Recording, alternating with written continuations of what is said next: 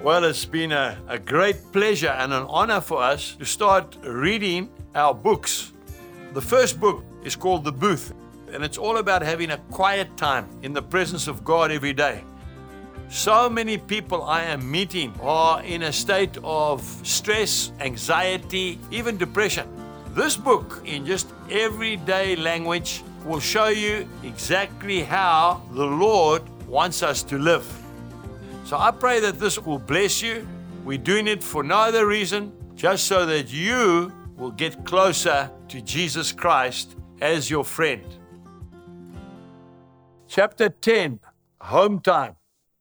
I have just finished Billy Graham's latest book called Nearing Home, which really touched my heart very deeply. Graham is over 90 years old, and this book was written from the heart. Very challenging indeed. He says that all his life he was taught how to die as a Christian, but no one ever taught him how he ought to live in the years before he died. As we know, growing old ain't for sissies. Graham says in his book that he is looking forward to home time, to heaven. He misses his wife, his best friend, for almost 64 years. With old age comes all the elements and physical disabilities that make it tough. But old age does not disqualify us from being significant in life. Finishing well is the most important attribute of a mighty man or woman of God. As you know yourself, in many sports, it's not the one who starts well who is the hero, but the one who finishes first. If we look around us today, we see that the world is full of fatherless children. There is an acute shortage of grandfathers, especially godly and wise grandfathers. Often, when a man gets to pension age, he literally gives up. He goes to the waiting room and he waits to die. I hope that I will never be one of those sitting in the waiting room and waiting to die. I can honestly say to you that I am living life to the full at the moment. In fact, I am busier and have more purpose for living than I have ever had as a young man before I met Jesus Christ. Wisdom comes from God. You see, wisdom does not come from learning, wisdom comes from God. And the more time you spend with God, the wiser you become, because the more of God is deposited into you. That is why you will find that older men and women are not so quick to criticize others. They move much slower, not because their bodies are getting frail, but because they have learned from the hard knocks that life has dealt them to take their time and to count the cost before they commit themselves to anything. They are no longer as impulsive as they used to be when they were young. The hardships of life teach a person to be more patient and more understanding. You find also that older people are less judgmental than those who are young. For them, it's not a case of black and white, there is more to it than that. When a young person would just condemn somebody out of hand, an older person may say, No, there must be another side to the story. For example, a young person would probably write off a drunk sitting on the pavement with a bottle of alcohol. But the older person would say something like, I wonder if that man had to go to war you'll probably find that he is battling to come to grips with things that he saw or went through. Or maybe he lost a loved one and cannot reconcile himself with it, and instead is drowning his sorrows. There are always reasons for things, and it is just too easy to write people off. As you get older, you start to realize this. Graham says that God has a reason for keeping us here in old age. If He didn't, He would have taken us home to heaven far sooner. Cherish the Bible now. One of my favorite photographs is of an old gentleman sitting in his rocking chair outside his log cabin reading his Bible. And that is synonymous to me for having a quiet time. It is no good waiting until you are old and aged and then learning to appreciate, love, understand, and cherish the Word of God. You have got to start reading it from a young age. At the moment, I have sitting on my desk in my quiet time room three different versions of the Bible. I have the King James Version, the New King James Version, and the New Living Translation.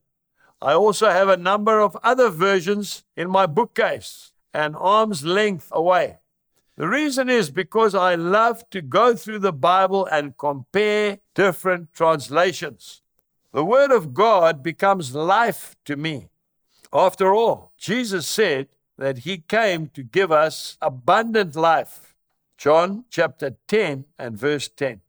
And I don't think it's just about being physically fit. I think it's also about being spiritually healthy, and that comes from years and years of hard training. Once again, Graham says in Nearing Home that the best way to meet the challenges of old age is to prepare for them when you are younger, before you actually arrive. There is only one way to do that, and that is by learning to have a consistent, quiet time with God every day. Our helper and comforter. When you are young and wild and foolish, you feel like you can take on the world single handedly.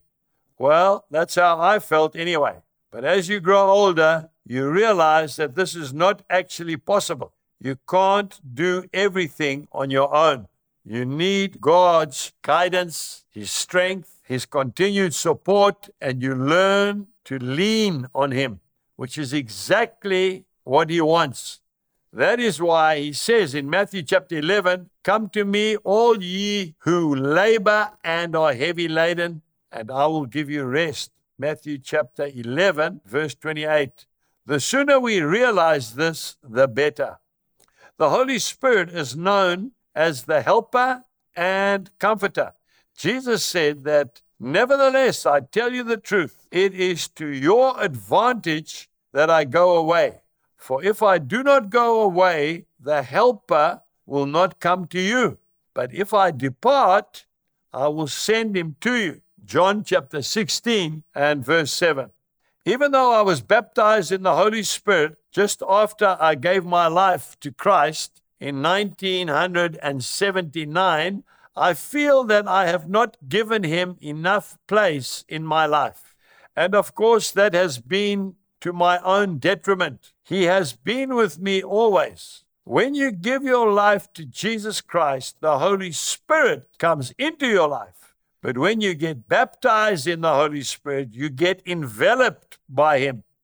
The outward signs are not just receiving a new language, which is very precious, but the power that goes with it. If we remember Peter, who was an absolute coward when it came to standing up for the Lord, was asked three times whether he was not one of the Galileans who followed Jesus. Peter denied it vehemently, saying he had nothing to do with this man Jesus. Luke chapter 22, verses 54 to 62. Peter ran away like a rat in a slum. So, what happened to Peter? He got baptized by the Holy Spirit in the upper room. After that, Peter went out into the public places in Jerusalem and preached the gospel. No less than 3,000 souls were added to the church as a result. This is a practical example of what happens when you embrace the Holy Spirit. To me, he is more than just a tremendous source of strength and power. He is a friend, a true friend that sticks closer than a brother. Just as the scriptures say in Proverbs chapter 18 and verse 24. I had an encounter with the Holy Spirit personally at Engedi, the place where King David hid when Saul was trying to kill him. The Feast of the Tabernacles is an event that the Jewish people celebrate in Israel every year. We had a visitation from the Holy Spirit, and it has changed my life completely. I can now say with Job, I know that my Redeemer lives. Job chapter 19 and verse 25, because of what took place there. I am totally renewed, so much so that even when I go jogging, which I usually do three times a week since coming back from Israel, when I get tired, the Holy Spirit strengthens me. I try to jog for two hours and when I start tiring, I sing in a beautiful heavenly tongue that the Lord has given to me. My whole countenance changes, and I am physically strengthened and relaxed. I don't even feel the pain that comes after running long distances. Another example is when I leave home, as I do quite frequently to preach the gospel. Jill doesn't come with me because she is an intercessor. She can't keep up with me in the rat race of a life that I live. It's anything but glamorous. And as I've said, I do get lonely being away from her. Since I've had this new encounter with the Holy Spirit, I don't feel as lonely and I don't feel fearful at all when Jill is left on the farm all by herself. I know that my Lord, Holy Spirit, is with her just as He is always with me. He is the third person in the Holy Trinity, and we really need to cultivate our relationship with Him. The best way to do that is to spend time with Him in His presence. And that is where we come back to our quiet time. When we have an intimate relationship and fellowship with the Holy Spirit, we get to know Him and to hear his still voice speaking in our hearts.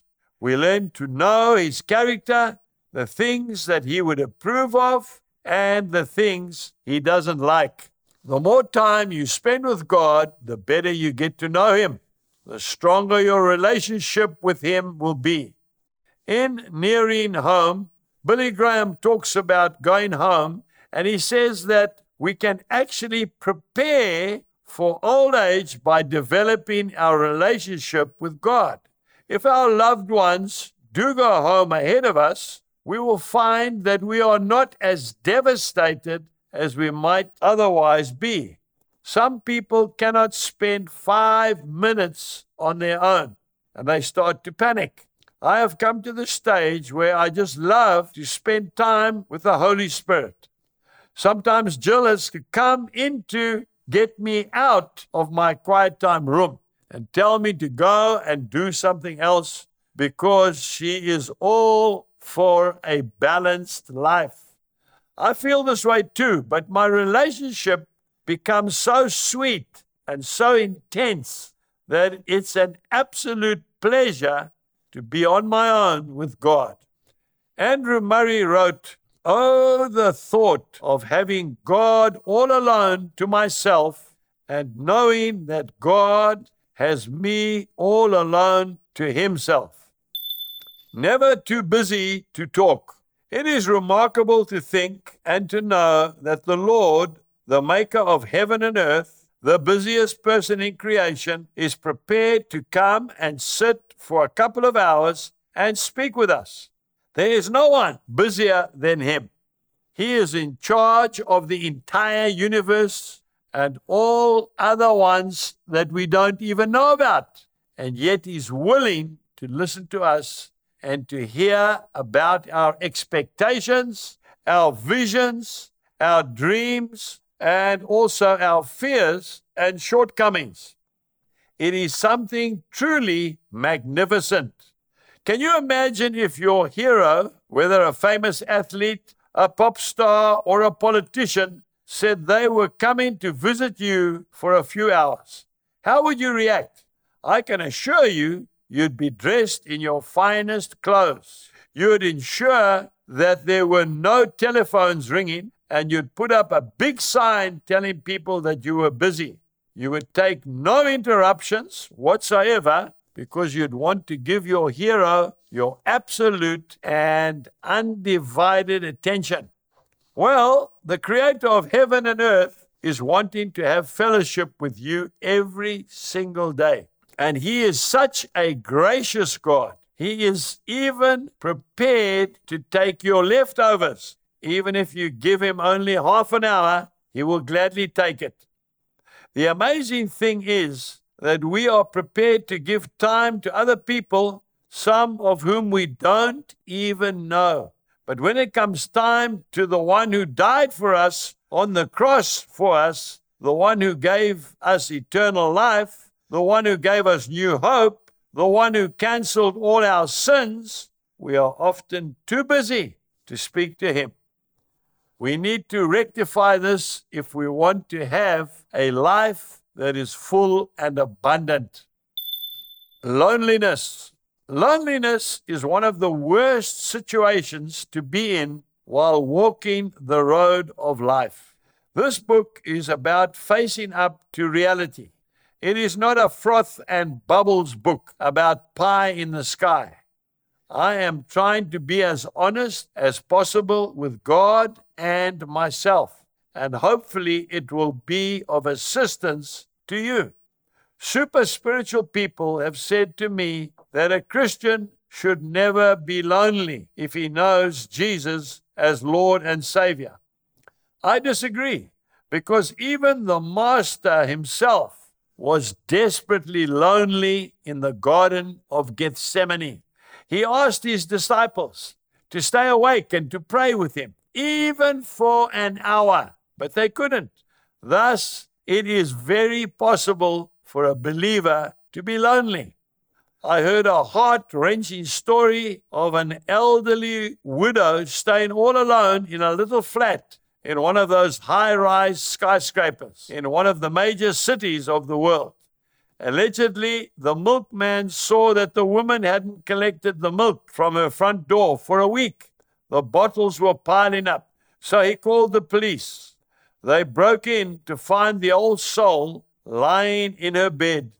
There was a notebook on her bedside table, and every entry each day for the past month read, No one came today. In the coroner's report, the cause of death was listed as loneliness. People who have regular quiet times with Jesus are never really lonely. One of my biggest inspirations was Auntie Peggy O'Neill. She was our intercessor for many years at Shalom Ministries. She was an elderly woman who was physically handicapped. She lost one leg from the knee downwards because of sugar diabetes. She had trouble with blood pressure. She had had cancer and many other illnesses. And yet I never ever saw her as lonely. Eventually, she moved to a retirement home in Greytown because she needed specialized care. And I would visit her as often as I could. Whenever I would visit with her, in her small room, big enough only for one bed and a chair. She always had her Bible right next to her. I never saw her in her last days ever looking as if she was lonely. She was so at peace. It always felt like if you went into her room, there was more than one person there. She had lots of company, and I'm sure a few angels were there for her too. Most of all, though, the Holy Spirit was her comforter. Because she had lost her husband many years before, Bob had gone to be with the Lord quite some time previously. She was quite comfortable on her own because she was never alone. She had her friend who sticks closer than a brother, the Holy Spirit. Developing relationships. As you read this book, you might be a comparatively young person. And I want to encourage you. I want to urge you to develop that relationship with our Lord Holy Spirit. As you do this, you will be investing in your pension for your old age. Because, like Billy Graham, whose loved one Ruth has gone to be with the Lord, the fact that he has a living relationship with the Holy Spirit is what keeps him comforted. Just the other day, I spoke to someone who is close to Graham, and they said that he is battling with his hearing and even his sight, but that he is still at peace. If you pick up a copy of his book, Nearing Home, the front cover shows a photograph of Graham. He is sitting reading his Bible. Quite clearly, a man who is familiar with being on his own for long stretches of time. I too am familiar with hotel rooms, motel rooms, and the homes of people I don't know well, and aeroplane flights where I spend lots of time on my own. Of course, the next extreme is to be in the presence of multitudes of people. So it's a real seesaw roller coaster life that I seem to be living at the moment. The only thing that keeps me sane is my quiet time with Jesus. It is definitely not something that is hard for me to do. After preaching for long periods of time, I actually hunger for time on my own in the quietness of a room where I can just speak to the Holy Spirit.